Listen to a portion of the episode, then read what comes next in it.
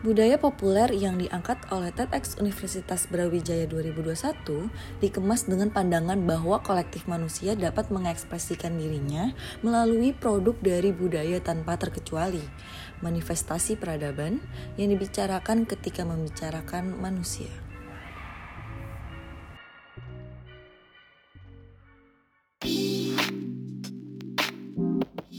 Halo, selamat datang di podcast TEDx Universitas Brawijaya. Pertama-tama mau bilang thank you banget nih buat teman-teman semua yang udah klik untuk dengerin podcast kita kali ini. Jadi di sini gue udah bersama dua cowok-cowok curator TEDx UB 2021. Mungkin bisa sapa-sapa dulu. Halo, halo. Nah itu dia, udah terdengar ya teman-teman semua. Tapi sebelumnya ngobrol lebih jauh lagi, kita kenalan dulu gak sih? Oke, boleh. Oke, mungkin dari gue dulu kali ya. Kenalin, gue Amanda dari Event Manager TEDx UB 2021 yang bakal nemenin jalannya podcast kita kali ini. Lanjut, uh, gue Dava dari kurator TEDx UB 2021. Di sini bakal ya ngobrol-ngobrol bareng kalian. Ya, dan ada gue juga Arka dari tim curator TEDx UB 2021. Oke, nah jadi podcast kali ini adalah podcast pertama yang dipersembahkan oleh TEDx UB 2021 di mana tema yang diangkat TEDx UB tahun ini adalah mengenai budaya pop atau pop culture ya teman-teman. Namun di podcast kali ini kita akan membahas mengenai how advertising shapes modern society. Uh, apa tuh? Nah, pada penasaran kan ya teman-teman. Jadi sesuai dengan pembahasannya, kita akan membahas tentang advertising atau tentang iklan. Nah, mungkin aku mau nanya-nanya dulu sih sebenarnya sama teman-teman yang ada di sini nih ya, sama Arka dan juga sama Dava. Kalau hmm. iklan menurut lo berdua tuh apa sih? Iklan ya iklan. Um, mungkin kalau iklan itu ya sebuah cara dari brand, dari korporat menjual produknya untuk uh, apa namanya untuk mengubah behavior lah, mengubah behavior masyarakat supaya beli produknya gitu. Iklan itu kan dari lama dan banyak banget bentuknya dari zaman uh, media cetak juga udah ada iklan kayak gitu. Kalau ya, dari Arka. Kalau kalau dari gua iklan itu storytelling sih yang kayak format atau media yang menitik beratkan pada aspek kreatif dan branding. Itu simpelnya. Nah, format atau medianya bisa macam-macam Intinya bisa cetak atau print dan bisa daring atau digital. Proses pembentukan produksi iklan juga menitik beratkan pada research dan data analitik yang bertujuan untuk memunculkan engagement ke audiens terhadap iklan yang mereka konsumsi. Itu sih kalau dari gue. Gokil. Oke, jadi uh, itu ya um, tentang apa sih sebenarnya iklan kalau dari pandangan lo berdua? Mungkin uh, karena pembahasan kita tuh lebih kayak si advertising ini nih kan shapes modern society ya. Mungkin uh, teman-teman atau Arka maupun Dava bisa ngejelasin dulu nggak sih kayak iklan yang bener-bener uh, lo inget sampai saat ini. Mungkin boleh iklan yang viral atau mungkin iklan-iklan yang lainnya ada nggak sih gitu? Hmm. Hmm. hmm, hmm, hmm. Kalau iklan uh, sebenarnya tuh gini kayak mungkin di sini sebelumnya mungkin teman-teman di sini kayak bing uh, rada bingung gitu awam. Uh, kita bahas budaya populer pop culture kok tiba-tiba jadi iklan kayak gitu.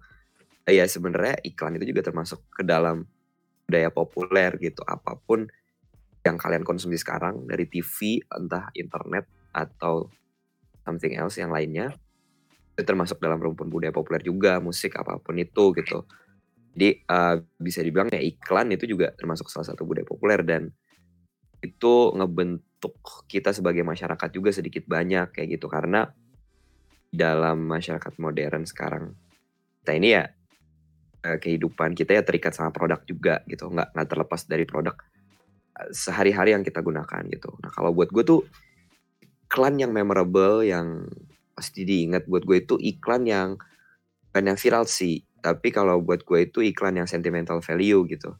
Memiliki sentimental value, kedekatan sama uh, experience kita gitu. Mungkin kalau misalkan ini kayak sering ditayangin zaman dulu kak waktu pada sekolah dan lain sebagainya kayak ada iklan asuransi Thailand tuh yang ceritanya suka sedih-sedih gitu yang yang bapaknya kerja banting tulang buat anaknya yang kayak gitu-gitu lah gitu.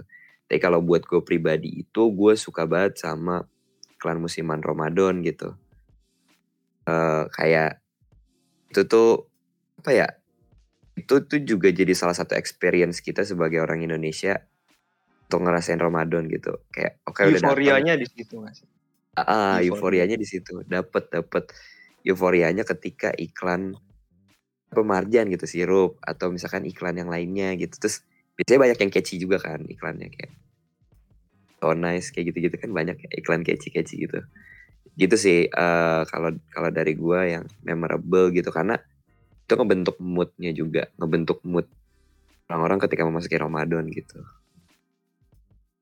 Ya kalau dari gua kalau sebagai ini ya sebagai uh, orang Indonesia yang nggak lepas dari iklan kayak setiap kali kita ke jalan pasti ada billboard satu dua kita lewat di pinggir jalan pasti ada lihat dan di TV ketika kita uh, dulu waktu masih zamannya lihat TV ada iklan di TV dan sekarang ada iklan di berbagai platform media-media kayak YouTube kayak TikTok itu pasti kita nggak akan lepas dari iklan. Tapi kalau buat yang paling memorable sendiri, pakat sama Dava sih iklan Ramadan karena uh, euforia Ramadan kalau nggak ada iklan itu kurang nggak sih?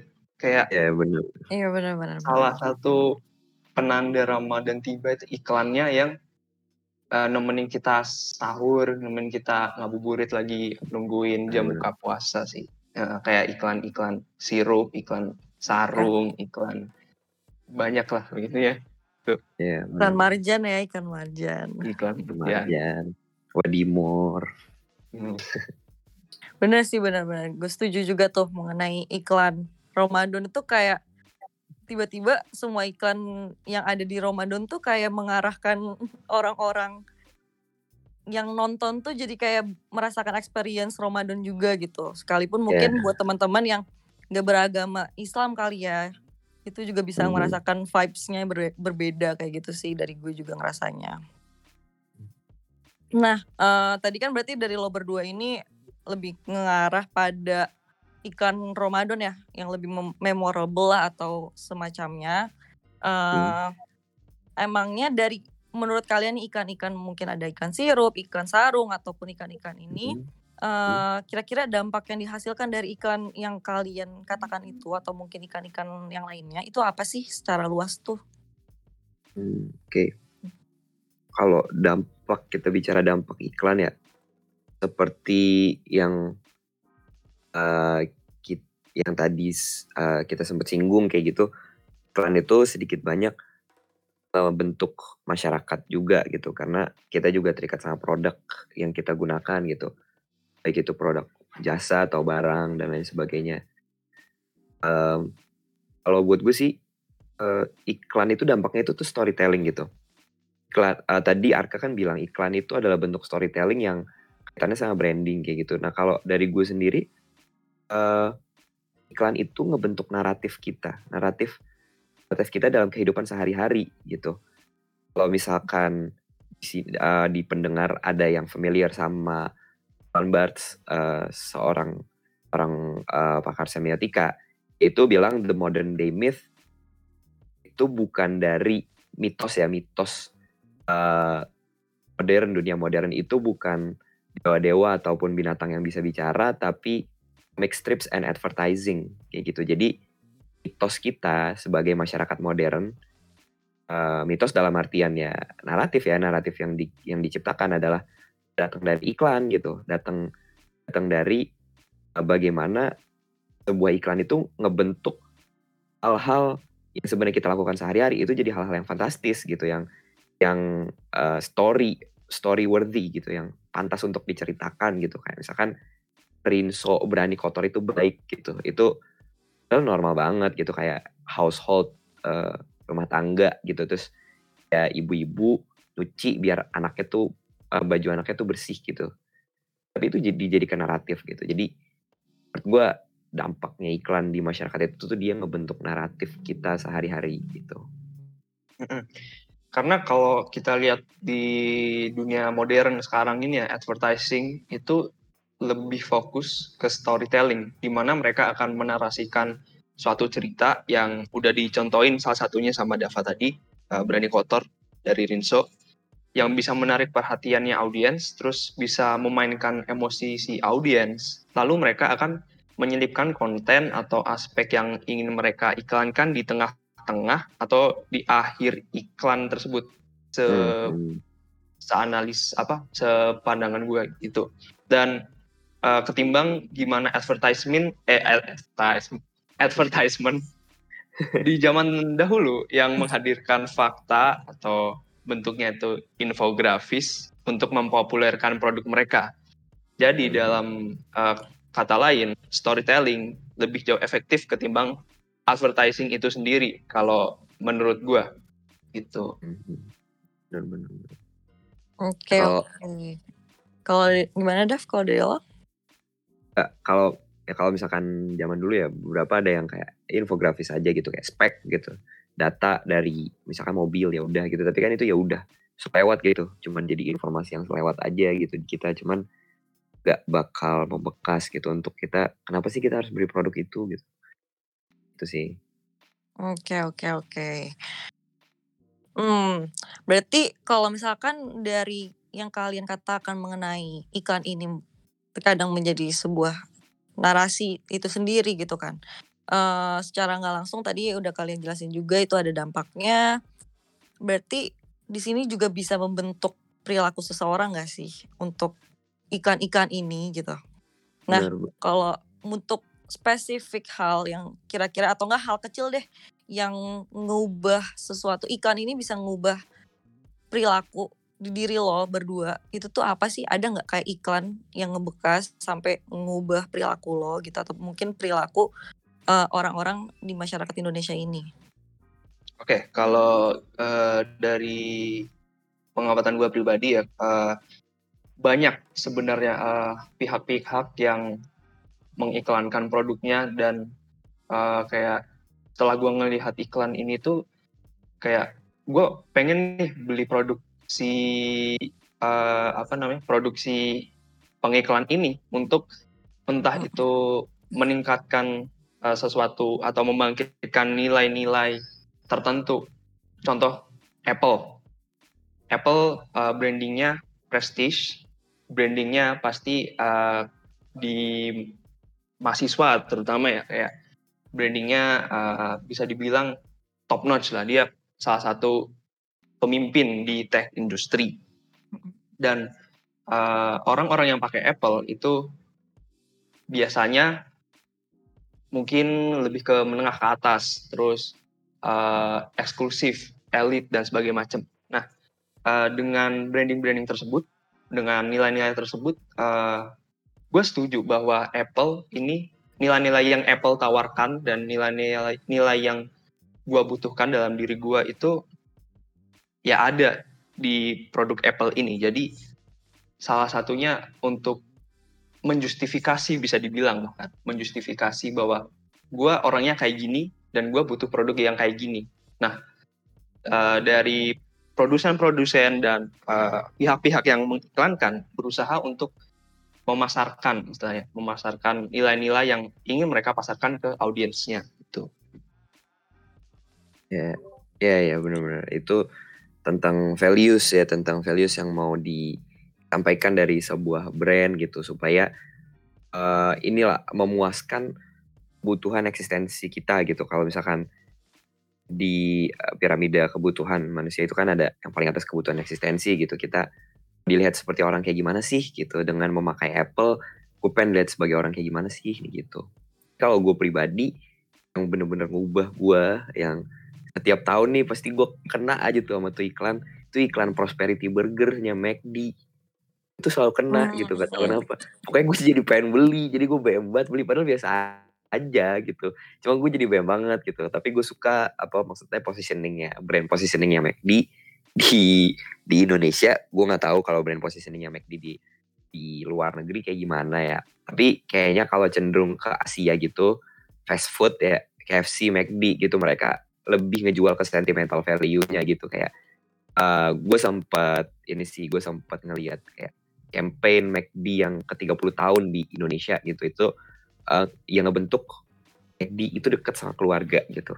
Kayak McD biasa dipakai buat ulang tahun sama anak-anak gitu terus McD jadi go to tempat go to jadi tempat yang yang bisa jadi inilah jadi apa pun itu gitu loh anything you want it to be gitu McDonald's itu ya tempat itu gitu kayak kalau misalkan lu SMA malam lu habis uh, nongkrong-nongkrong sama temen lo terus uh, yang 24 jam ya cuma McD doang ya udah ke McD gitu beli sekedar beli kentang doang atau beli es krim dan lain sebagainya gitu mampir atau misalkan lo sama keluarga dan sebagainya gitu. Jadi dia itu memasakkan sentimental value-nya gitu dari seberapa dekatnya dia sama apa ya sama konsumernya gitu. Nah, tapi kalau gue pribadi sih selalu kena sama iklannya Prosperity Burger gue selalu BM gitu. Kalau ketika tahun baru gitu ya udah gue pengen aja gitu.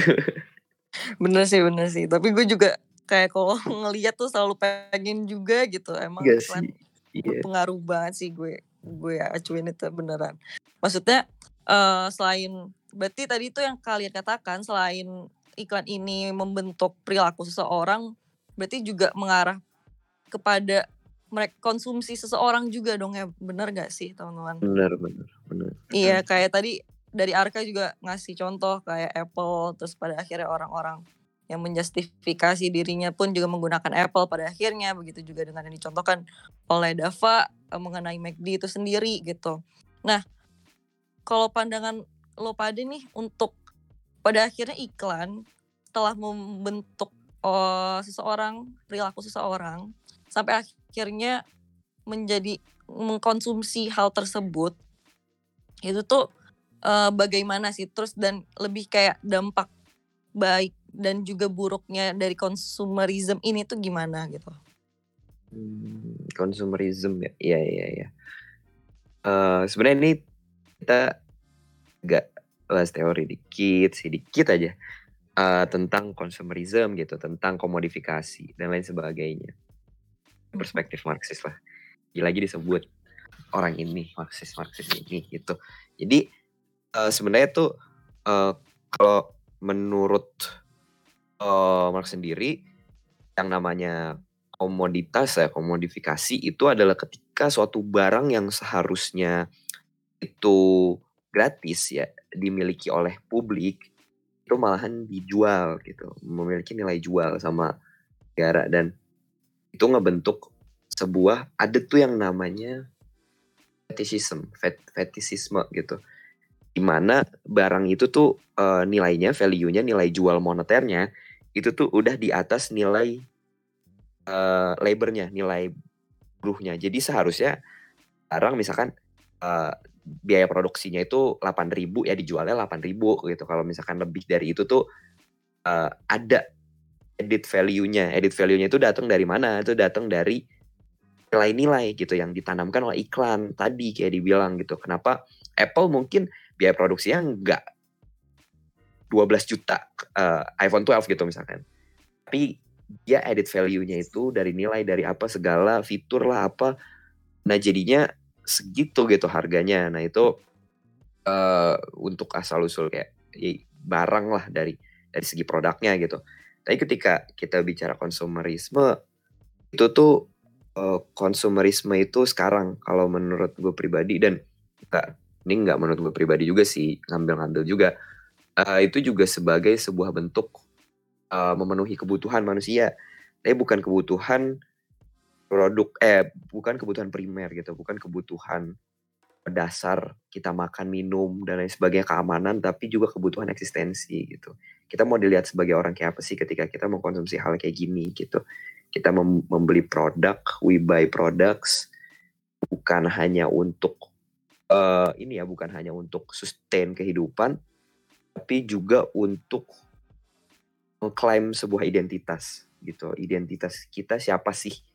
Yang terikat dengan produk-produk yang kita beli gitu. Itu itu kenyataan itu kenyataan uh, masyarakat modern sekarang gitu. Mungkin misalkan teman-teman di sini kayak yang tertarik gitu untuk lebih dalam tentang teorinya ya bisa lihat Theodor Adorno mungkin atau misalkan apa ya banyak sih pakar-pakar yang menjelaskan tentang ini juga gitu. Tentang bagaimana produk itu uh, dan konsumsi kita apa budaya konsumerisme itu terikat sama masyarakat modern gitu.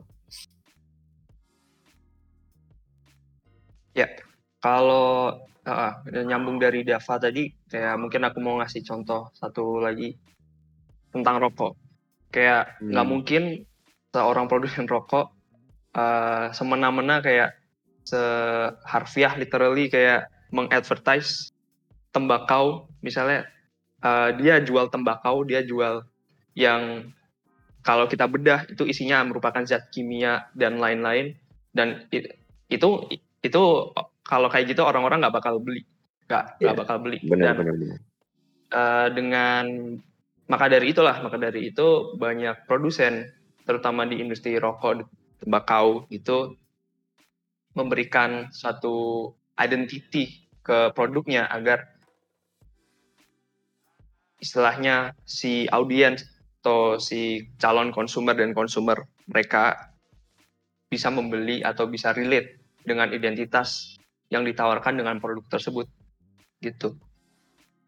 Bener bener bener. Contohnya kayak kalau di Amerika ada Marlboro Man, yang mm -hmm, cowboy, Marlboro Man.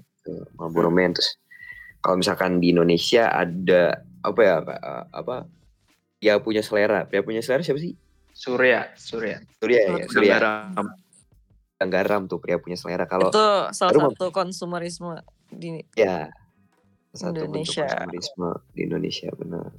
Mungkin ada contoh-contoh lain mungkin dari lo berdua. Di Indonesia tuh apa aja sih gitu? Mungkin biar teman-teman pada tahu nih. Uh, di Indonesia ya.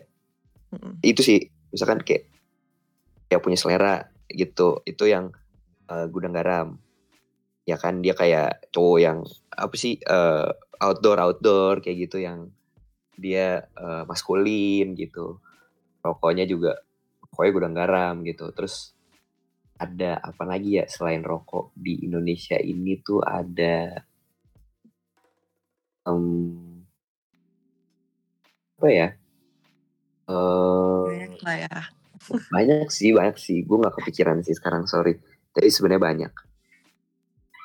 Ya, tapi kalau buat Indonesia sendiri, yang salah satu sektor atau pemain yang paling besar impactnya itu rokok sih. Karena uh, kita negara, salah satu negara yang paling banyak uh, perokok per kapita di ininya. Parah, parah. Banyak banget di dunia. Oke oke.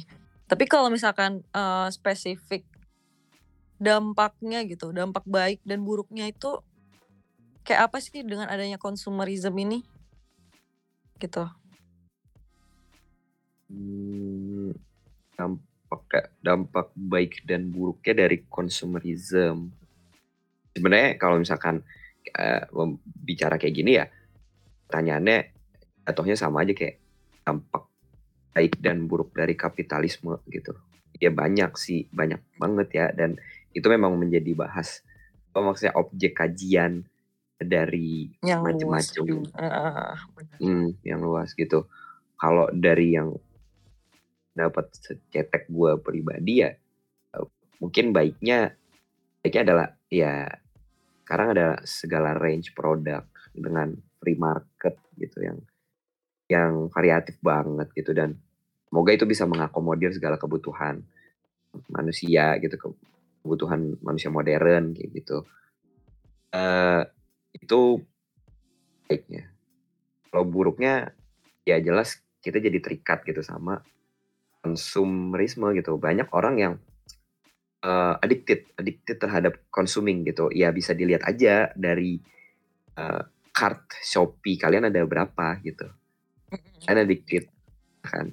Addicted sama uh, apa namanya konsumerisme gitu karena ya jadinya itu memuaskan kebutuhan yang yang nggak primer gitu yang ya udah gitu dan itu juga jadi membentuk mitos modern man gitu manusia modern itu tuh harus mengkonsumsi. Manusia modern itu tuh hidupnya serba enak kayak gitu. Kalau misalkan uh, perspektifnya terhadap teknologi juga jadinya kayak ya udah jadi seakan-akan semua hal di dunia ini untuk bantu kehidupan manusia aja untuk lebih gampang gitu. Padahal saya nggak gitu juga kayak gitu. Jadi iya iya banyak sih. Baik dan buruknya banyak gitu. Tapi kalau jujur gue sendiri ya ya udah gitu aja gitu. Uh, karena emang ada gitu di masyarakat sekarang terus emang ngebantu gue juga ya gue mengkonsumsi ya secukupnya aja gitu. Nggak yang berlebihan lah gitu Iya benar sih. Kenapa konsumerisme tuh? sendiri uh, bisa membantu ekonomi kita untuk grow gitu loh. Emang salah satu uh, syaratnya konsumerisme. Tanpa konsumerisme ekonomi kita nggak akan berkembang kan.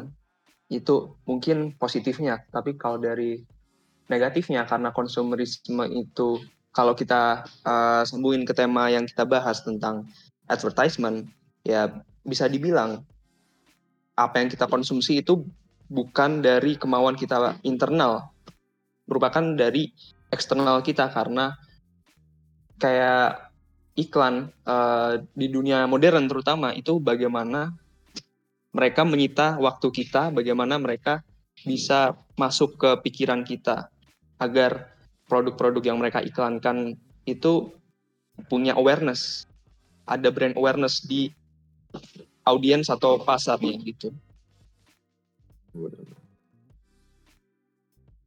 Oke.